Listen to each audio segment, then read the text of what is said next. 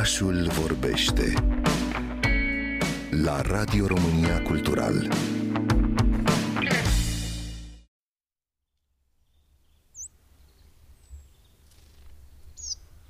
Cel mai mic pițigoi de la noi, dar și din Europa, preferă să cuibărească în pădurile de conifere, naturale sau plantate. Mica pasăre cântătoare de doar doisprezece centimetri și cam tot atâtea grame are penajul gri-albăstrui pe spate și alb-maroniu pe burtă. Capul și bărbia sunt negre și obrajii albi. Pe ceafă are o pată mare, albă. Când este agitat, își ridică mica creastă, care nu este la fel de spectaculoasă ca a rudei sale, pițigoiul moțat.